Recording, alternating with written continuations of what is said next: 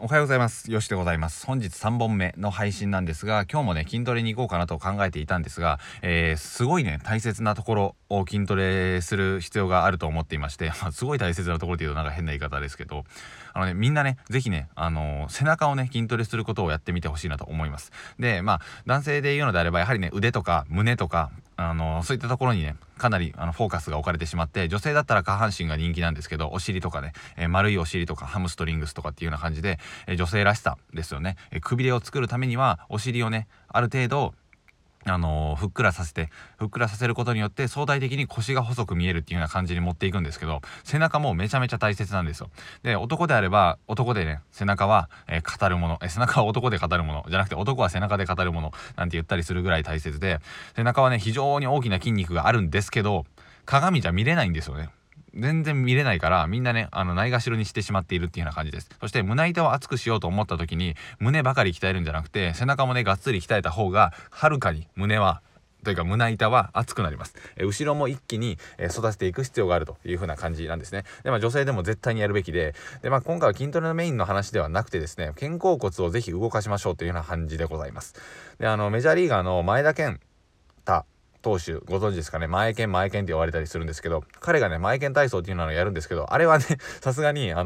できないんですよ。家じゃない限り恥ずかしいかもしれないですし、あれをねブンブン腕を振り回すのね、駅のホームとかでやりだしたらやばいこいつ前剣だみたいな感じで見られるので、このあたりはね控えてほしいんですけど、それはいいとしまして、錦織圭さんがやっているような体操であれば、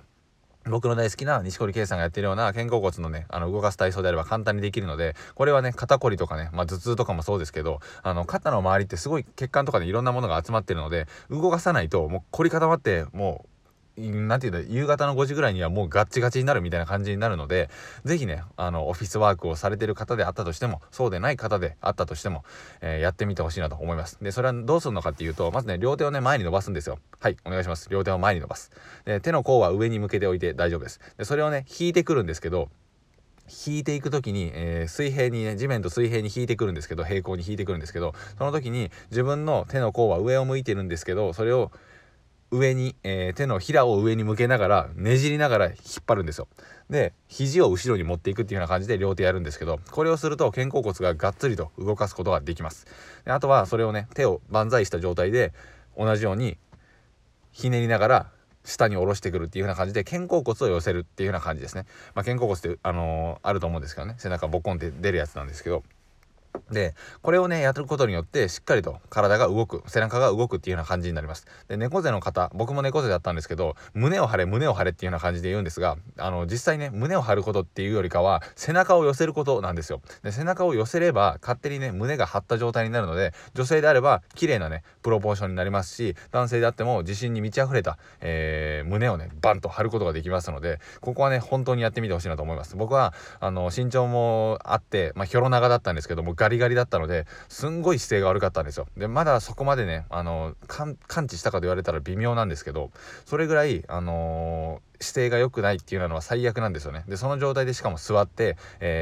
お腹がへこんで顎が出て、背中がね丸まった状態でずっと仕事をしていたりだとか、大学の授業を受けていたりしたので、